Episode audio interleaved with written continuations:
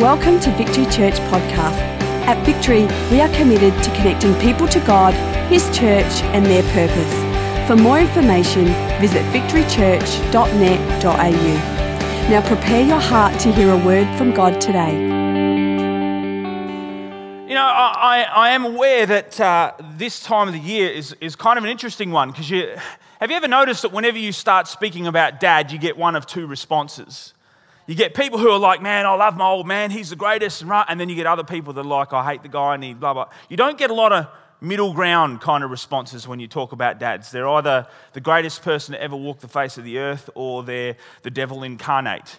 And there's something about dad that evokes a lot of emotion. There's something about our relationship with dad that seems to either fire us up or, or you know, get us excited. There's just something about that dynamic I think that's really powerful. I, I find it interesting that. Um, I don't know what to do with my hands because I'm not used to using these things. So I'm going to do a lot of wog hand gestures tonight and uh, probably knock things over. It's, it's going to be cool. But I, f- I find it really interesting, even if you look at media, um, the way dads are portrayed. If you look back in the, in the 70s and whatever, and you looked at TV shows back then, and they portrayed dads in a certain way. And then if you come down through time, you end up with Peter Griffin and Homer Simpson. There's, there's been a decline in our, our, even our perception of who dad is and what dad is. And, and, and if I'm honest, I don't think that that's an accident. I actually think there's something at work in our society that seeks to undermine what we believe and what we understand that father relationship to be like.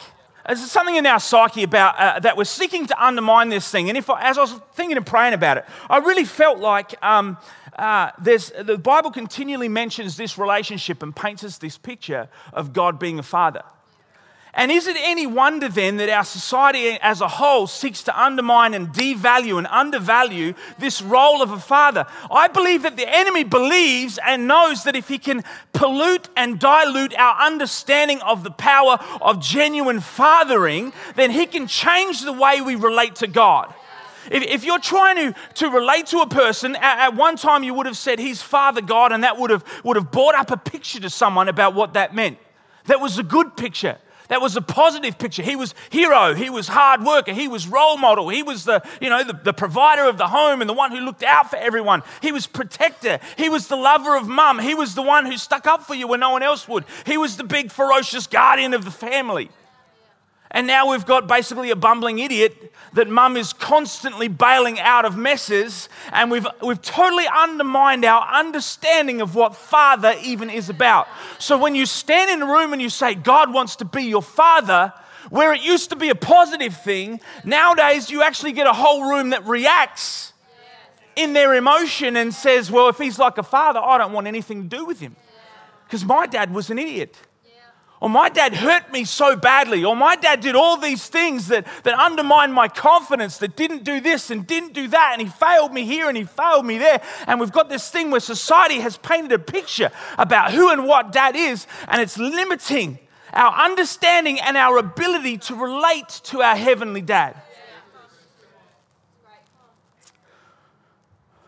And I, I, I really believe that God wants to redeem fatherhood back to the church. Uh, isn't it interesting that in, um, in uh, Psalm 68, verse 5, it says he's a father to the fatherless?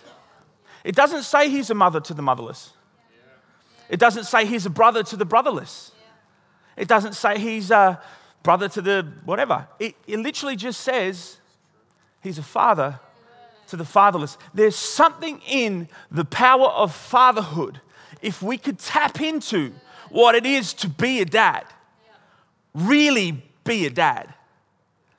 Maybe it would change the way that we relate and connect to God. And maybe there's a power in that that we've yet to see as a church. Because I believe when dad affirms and when dad establishes identity, that's the platform on which the rest of your life is built. And the breakdown that we see in society is because that affirming and that establishing of identity doesn't take place anymore. And I honestly believe that the church as we know it is a vehicle that God has established to redeem back to society the value of what fatherhood and father heart is all about. Uh, I, I work in youth ministry predominantly. That's my area of passion. That's what I love more than anything. Because I know that there's a generation out there that doesn't need another cool friend that doesn't need someone who, who dresses up like they do and does all the things that they do. What they actually need is they need a stability of a dad figure who will speak identity, who will establish things in their life, who will speak confidence and boldness and help for them to build the foundation that maybe was lacking. I also believe uh, uh in, and I'm certainly not saying I have all the answers as far as fatherhood goes, but I know that I'm in a community of faith here where there are uh, men, who, greater men than I, that have gone before, that I can stand and I can have a conversation when I reach certain stages in my kids' life and I can say, How did you do this? And how did you? And I can make myself better as a dad. But I believe as a church, I believe there's something about the father heart that needs to come back. I, um, as I was preparing, God just dropped this little thought in my heart that fatherhood is a heart condition. It's like cholesterol. It'll kill you eventually. It'll hurt you on the inside. No, fatherhood is a heart condition because there's a difference between being a biological dad and being a father. There's a difference. There's an investment, there's something extra that, that puts you in that zone of, of fatherhood rather than just being the donator of biological matter. And, uh, and as I was thinking, I, I, really, I, because I'm so aware of how, how many people are without their dads or uh, even married couples who are trying to have children who can't yet, who desperately want to be mum and dad and haven't yet had that breakthrough. And I'm, you know, I'll stand with you and believe and pray that that's coming. But we certainly don't want this to be a, a, a place of alienation where you feel like this is not for you. And so, what I really felt to talk about tonight was the whole father heart in the sense of our community of faith, of bringing a father's heart into what we do. A father's heart on, on two fronts. One front, that we can represent to a generation and to a world outside that may not have known what it is to have a father like this. But on the other side, that you would know and establish in yourself how Father God feels about you. Because as I go through, I've got six points. It's Father's Day, so they all start with R. Because if you know my dad, he likes to preach messages where they all start with the same letter. So I figured Father's Day, let's go with it. Um, let's do that. So we've got six R's um, about, about the father heart out of a story in David. And uh, I just want to leave the thoughts with you. I want you to understand that those thoughts are both let's model this to a generation, but also understand this is God's heart towards you. Yeah? Awesome. Let's go. If you've got your Bible, could you turn with me to First Chronicles chapter 29? I'm going to read about nine verses, but while you're turning there, I'm just going to pray. God, I thank you for this opportunity to be in your house tonight. I thank you for your people that have come out. I thank you especially for those who are going to go through the waters of baptism tonight. What a great decision. I pray that you bless them, that this would be a divine encounter. But God, I pray as we share over these next few minutes around your word that you would quicken people's hearts and open them up to hear and receive what it is that you're saying.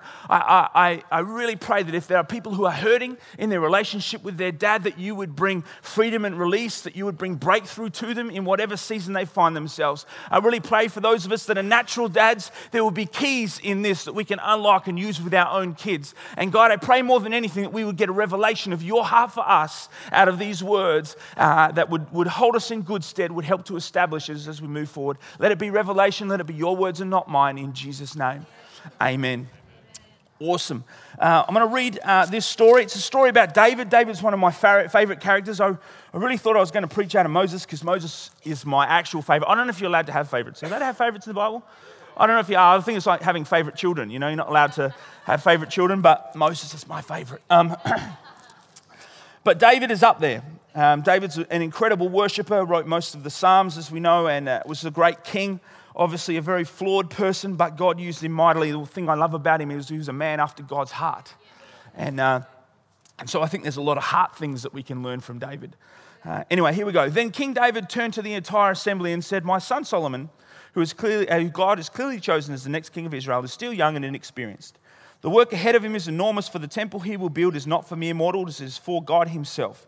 Using every resource at my command, I have gathered as much as I could for the building of the temple of my God. Now there is enough gold, silver, bronze, iron, and wood, as well as great quantities of onyx and other precious stones, costly jewels, and all kinds of fine stone and marble. And now, because of my devotion to the temple of my God, I am giving all of my own private treasures of gold and silver to help in the construction. This is in addition to the building materials I've already collected for this holy temple. I am donating more than 112 tons of gold and 262 tons of refined silver to be used for overlaying the walls of the buildings and for other gold and silver work to be done by the craftsmen. Now then, who will follow my example and give offerings to the Lord today? The family leaders and, and, leaders of the tribes of Israel, the generals and the captains of the army, and the king's administrative officers all gave willingly for the construction of the temple of God. They gave about 188 tons of gold, 10,000 gold coins, 375 tons of silver, 675. Tell mum I'm busy. Um, uh, 3,750 tons of iron. They also contributed numerous precious stones which were deposited in the treasury of the house of the Lord under the care of some fella, the descendant of Gershon. Uh, the people rejoiced over the offerings, for they had given freely and wholeheartedly to the Lord, and King David was filled with joy. How many of you know that's a lot of gold?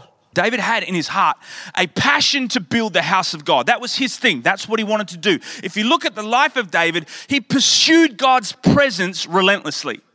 And literally, the, the whole cry and the mandate on his heart was I want to build a permanent place. We've had this tent for a while that we've been moving around the place. I want to build a permanent place of worship where we can establish this as God's house, somewhere where his presence resides all the time. That's what I want to do. And that was David's heart cry. It was his mission, it was his mandate. He wanted to do it. And there came a point in his life, which is really significant, where he's having a conversation with God, and God says to him, You're not the guy. You've fought too many battles, there's too much blood on your hands. It's your son Solomon who's going to build the temple. Right at that point, he has an opportunity to be offended. Right at that point, he has an opportunity to feel threatened and insecure. Right at that point, he has an opportunity to go, all right, fine, if it's his job, he can do it. I'll just hoard my money and I'll build myself a great house, and that's what'll happen, and awesome, great. I'll line my own walls with gold and silver. But he doesn't do that.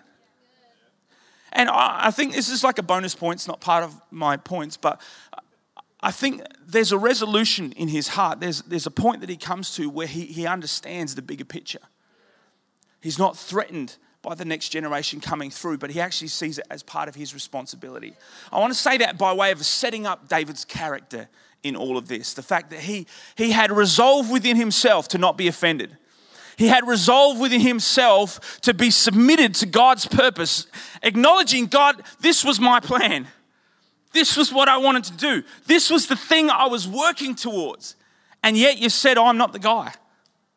But rather than getting offended and upset and annoyed at God and angry, instead of that, what I'm going to choose to do is I'm going to choose to be the guy who invests. So here we go. That's David. The first thing that we have here out of David that I believe is the heart of a father is a heart that responds. David sees that there needs to be something built for the glory of God. He, there's, there's an underlying culture where the children of Israel were building their own houses and building all this other stuff, and they're, they're getting around, they're building these fine cities with fine walls. And David, David is almost grieved by the fact that everybody else seems to have a cool place except for the presence of God. And he sees that there's a necessity to do something. And so he has a heart that responds. I, I wonder what it would be like as a church if we, we had a heart like that. And understand, oh, I believe that we're going to have single mums in this place that have fathers' hearts. Because you have no choice. Now, there are fathers in this house who will make themselves available to your single mums, and I want to tell you if you got kids and you need help, hey, we'll help. We'll do whatever we can do to help you through that. Single mums, we're here for you. This is the family of God. All right? He's the father to the fatherless. He puts the lonely in families. He looks after, that's what he does. And that's what we do by extension as his hands and feet.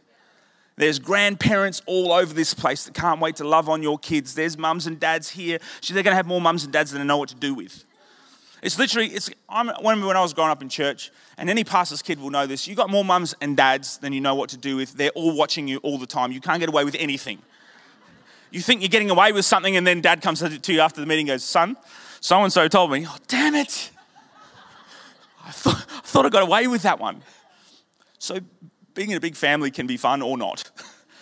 but, like it or not, it's what you've got. A heart that responds. Can we, can we be the kind of church that has a father's heart that sees a need in the community and has a heart that responds? That, that's the whole ethos of the building of this house. That's why we have a cafe, beside the fact that Mick's addicted to coffee and needs help. The other reason why we have a cafe is because it's there to respond to a need in the community for community and connection and, and feeling like breaking the mold of what people perceive church to be. There's something that in, in Tony's heart that he saw and he responded. Because that's the heart of a dad, is to respond. To respond to what? To respond to a need. Uh, it's interesting if you, I, I, don't know how your relationship with your dad is, but I've had a couple of times in my life where um, we've overextended ourselves financially, so to speak. And I, one conversation I remember having with my dad, man, the bank screwed up our loan and this whole thing went wrong, and now we got this massive debt and I don't know what to do. And he's like, Chef, just write him a check. What? Literally just paid the whole thing off. I was like, that's ridiculous. Who does that? But that's the heart of a dad. The heart of a dad goes, you know, and, and it hasn't always been financial. It's not, you're not always in a position to do that. But at that time, he was in a position to do that. It meant so much to us. It took enormous amounts of stress off us as a family. And he just went, I can do that. So I'm going to do that. That's the heart of a dad that responds, that responds to need. They respond to hurt. If you see someone hurting, the heart of a father is to respond, to respond to that. Uh, even, even in what we were talking about before, David responded to a plan rather than reacting to the fact that he didn't like his role in it. If we can cultivate that heart as a church, understand on the back end of that, that right there is God's heart towards you. He sees your need and He wants to respond. He sees your hurt and he wants to bring healing. That's the father heart of God. Number two, a heart that recognizes. I love this. He says, air conditioner keeps closing my Bible. My son Solomon, who God has clearly chosen. There's a recognition and an ownership of who he is. He's my kid. And God has clearly chosen him. I love that. There's an ownership in that. There's a recognition of who He is. There's a recognition of the call of God. There's a recognition of gift. There's a recognition of talent. I wonder if we could be the kind of church that has, as a culture, that recognizes the giftings in people and wants to raise and release them into their potential. If we could be the kind of house that, that doesn't get threatened by people who are gifted or people who make money or people who do significant things, but we can be, we've got this culture in Australia called the tall poppy syndrome where anybody does good and it's our job to cut them down to size just so they don't get a big head. Because somehow we got appointed to be the social conscience of the world, and that's our job is to make sure nobody gets a big head. I wonder what would happen if rather than being that person, we would choose to be the kind of person like a dad who would come alongside and say, You're doing great, son. You're doing great, daughter. I love what's on your life. I love what you've got. I love those skills and talents. Oh, I used to, um, I used to play footy not particularly well. Um, there is no pain like being hit in the face with a wet football. there is no pain like that. But uh, I used to play on a Saturday morning in the mud. Right, I was, I was probably 12 or something, playing, getting smacked in the face regularly with a football. And, uh, and I remember my mum used to come out to the games. She was the only mum that used to come out to the games pretty much. And she was very embarrassing. But I loved it. She would stand on the bench, go, Chrissy! I'm like, I don't even have the ball. What are you talking about? go, Chrissy! Where did she go? Oh, she fell off the bench. Yeah. Um, this is awkward. Um, but there was, there, you know what? She was never threatened by my, my gift for football. wow. There could be something in that. I don't know. Um, It, it wasn't a matter of trying to, you know, I didn't come off the field after having a good game and she was like, right, I just want to make sure you don't get a big head. You know, you did that and you did that and you screwed that up just so you don't get a big head. That's not how it works. You know, I remember my dad, we used to play shows, me and my brother used to play in a band and stuff, and dad would go to the occasional show. You guys played great. It wasn't like, you played good, but I used to play better. That's not the heart of a father. The heart of a father recognizes the gifts and wants to reinforce and raise up. All this art's flying everywhere.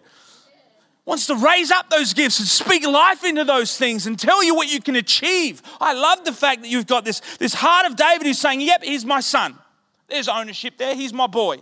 But he's also the one that God has chosen for this role. He's the one that God has put in this spot. And I want to recognize that and let you all know that this is how it's going to be. I want you to know that that's God's heart towards you. He's standing up there tonight going, That's my son. He's going to be watching these baptismal waters tonight going, That's my boy. That's my girl. And I've chosen them. And I've got a plan for them. And I've got stuff for them to do. And I can't wait for them to get hold of seeing what I see in them. I got four kids of my own. And sometimes I wish they could see in themselves what I see in them. That's the father heart. Sometimes I wish I could just give them a little glimpse of what I see in them. The potential. That's the heart of God towards you and me. How much time have we got? Okay, we're going. Number three, a heart that releases. I love this. It kind of flows on. He's not wanting to hold back, he's wanting to release. When I read this, this was a really important verse for me, right? My son Solomon, who God has clearly chosen as the next king of Israel, is still young and inexperienced. You know what I love about that? It's not blind loyalty, he's aware of your limitations. He's not the most dynamic leader you'll ever see in your life but He's the one.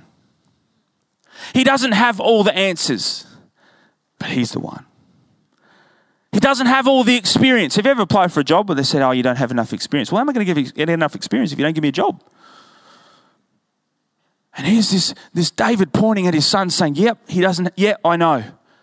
Yeah, I know he doesn't have the experience. Yep, I know he's young, which is um, code for stupid. I know, I'm a youth pastor. Those young people. Code for stupid. And people who wreck the church. I know. Sorry, Ash. Um, he's young and he's inexperienced. And yes, he's going to make mistakes. And no, he doesn't know what he's doing. But you know what? He's still called. He's still the one. And that's what I love about the Father heart of God. He looks down on you with all your flaws and all your mistakes and everything you don't get right. And He says, Yep, he's young. Yep, he's making mistakes left, right, and center. Yep, that was stupid. But he's still mine and he's still called.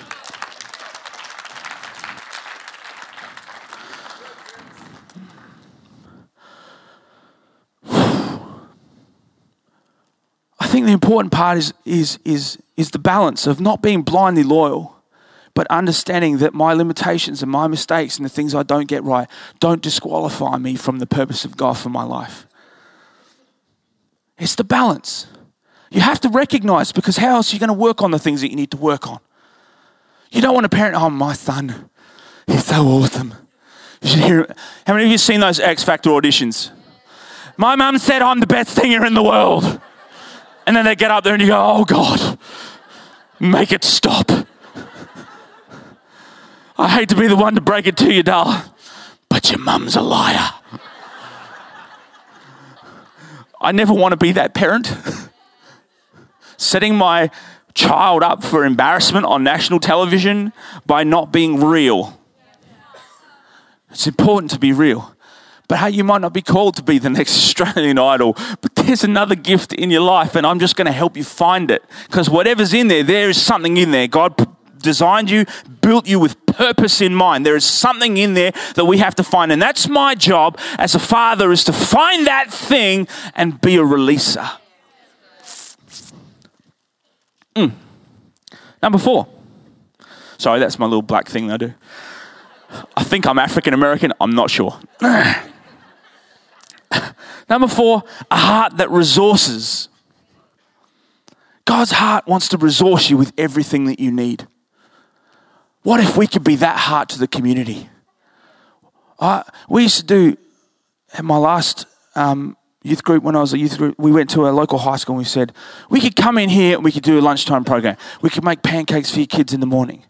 But that might not be what you need. What is it that you need? And the principal said, well, our, over the holiday break, our toilet block, vandals broke in and destroyed it. And our whole toilet block needs to be refurbished. We don't have the money, we don't have the budget, we don't know what to do. We said, cool, we can do that. Leave it with us. And they were like, what? What we went we went and approached suppliers. We got new toilets, we got new doors, we got a bunch of volunteers. We went down there, painted the whole thing out, put new doors, toilets. I'm meeting a need. I'm resourcing something. I'm, uh, you know what I mean. I'm not just doing what I, I think I can do to make myself feel better. I'm actually meeting a need. I'm actually I'm actually ministering into something. If we could be that kind of church, I. I would like to be the kind of person that watches the current affairs and sees all those stories of the hard luck things that happen on TV where the families have the disabled children or this is going on or that's going on. And I think, man, where's the church? I feel like ringing the station going, yep, we'll take care of that. Yep, we'll do that. No problem. Why we got all these people from the uh, I'm partner with the community, but you know what I'm saying? Why that should be that should be that's the stuff that should be driven by the church. That's the stuff that should be driven by the heart of dad.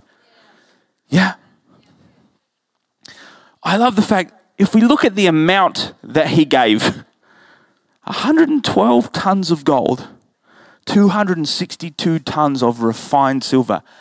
It's a lot of gold. It's a lot. That is a high personal cost. I, I believe we need to be to model that heart of a father to a generation that needs a father for the fatherless. We need to be the kind of people that are willing to pay a high personal cost. Got five minutes, so I'm going quick. Number five, I love it. He says, um, um, using every resource at my command, I have gathered as much as I could. Number five is a heart that takes responsibility. To me, the heart of a dad is not a heart that says, Well, it's not my problem, it's somebody else's problem. The heart of a dad says, using every resource at my disposal, I will do whatever I can to make this thing work.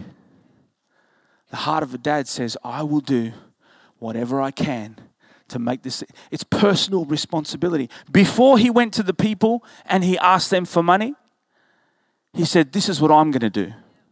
I'm making this personal. I love this verse here in verse 3. It says, And now, because of my devotion to the temple of my God, I am giving of all my own private treasures to help with construction. He, he gives you the why behind his what.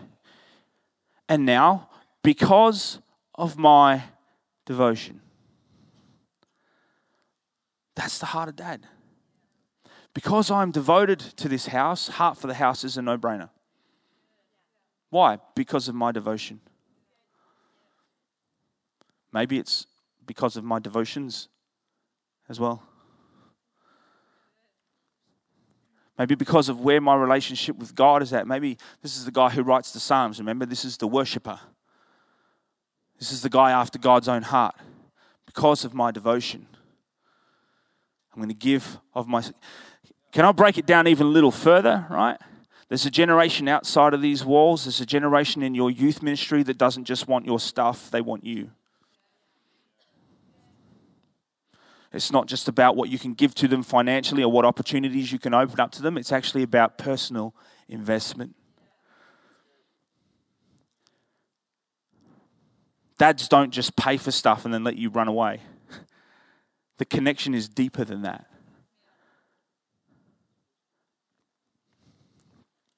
Mm. Number six. Stop laughing at me. Number six. I love this is a heart that rejoices. It says in verse 9, the people rejoice after the offerings have been given free, freely and wholeheartedly. And King David was filled with joy. And in the next chapter, he just goes on to write himself a little song and start to sing. His heart is so full of joy, he begins to. Re- Can we be the kind of church, the kind of house that rejoices?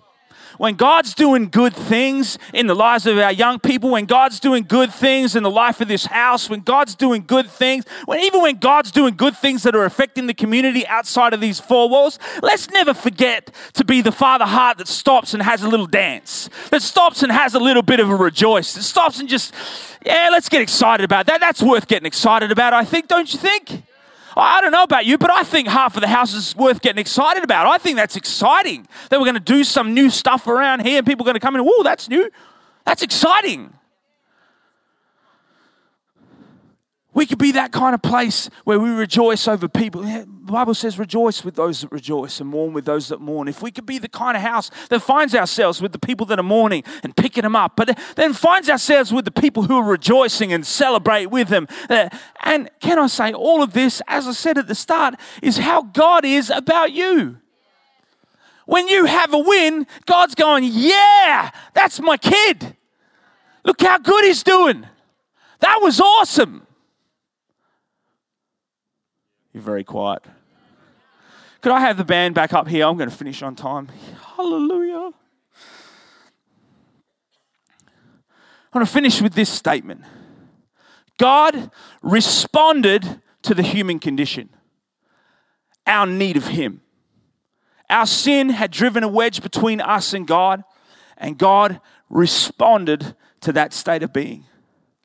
God recognized there was no way that we could get to Him, that He was the only one that could bridge the gap to us. God then released and resourced a solution for the problem in Jesus. I'm going to give him my best. I'm going to give him my boy. I'm going to bring it down with prophecy over 24 generations.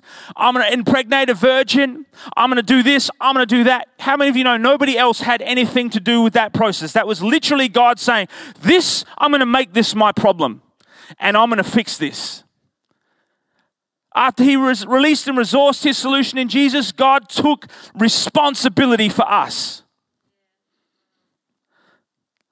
And now he rejoices in the fact that we can have relationship with him. Another R for free.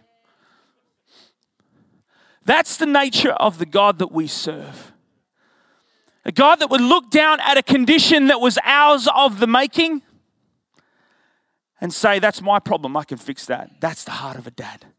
We could look at the world and say well you're in a mess and it's your fault or we can have the heart of Jesus and turn around and say, You're in a mess and I'm going to make it my problem. I'm going to take responsibility for what I can take responsibility for, and I'm going to minister with love and grace and a father's heart that is sorely missing from a society that needs to know not every dad is Homer Simpson. That there are still some dads and some mums who have the heart of a dad and some young people that are looking to father a generation, and some young men and young women who haven't yet had kids of their own but are ready to rise up and father a generation anyway, that are saying, We will move, we will work, we will operate with the heart of a father to a broken, dying generation that needs to know that Jesus loves them. Too much to leave them in their sin, that he takes responsibility for the solution, and the solution is Jesus. And the Bible says, and when one accepts him, heaven chucks a party. Why? Because Father God knows how to party. Father God knows how to rejoice. Father God knows the things that are important to rejoice over. Thank you for taking the time to listen. If you have any questions, please email us at admin at victorychurch.net.au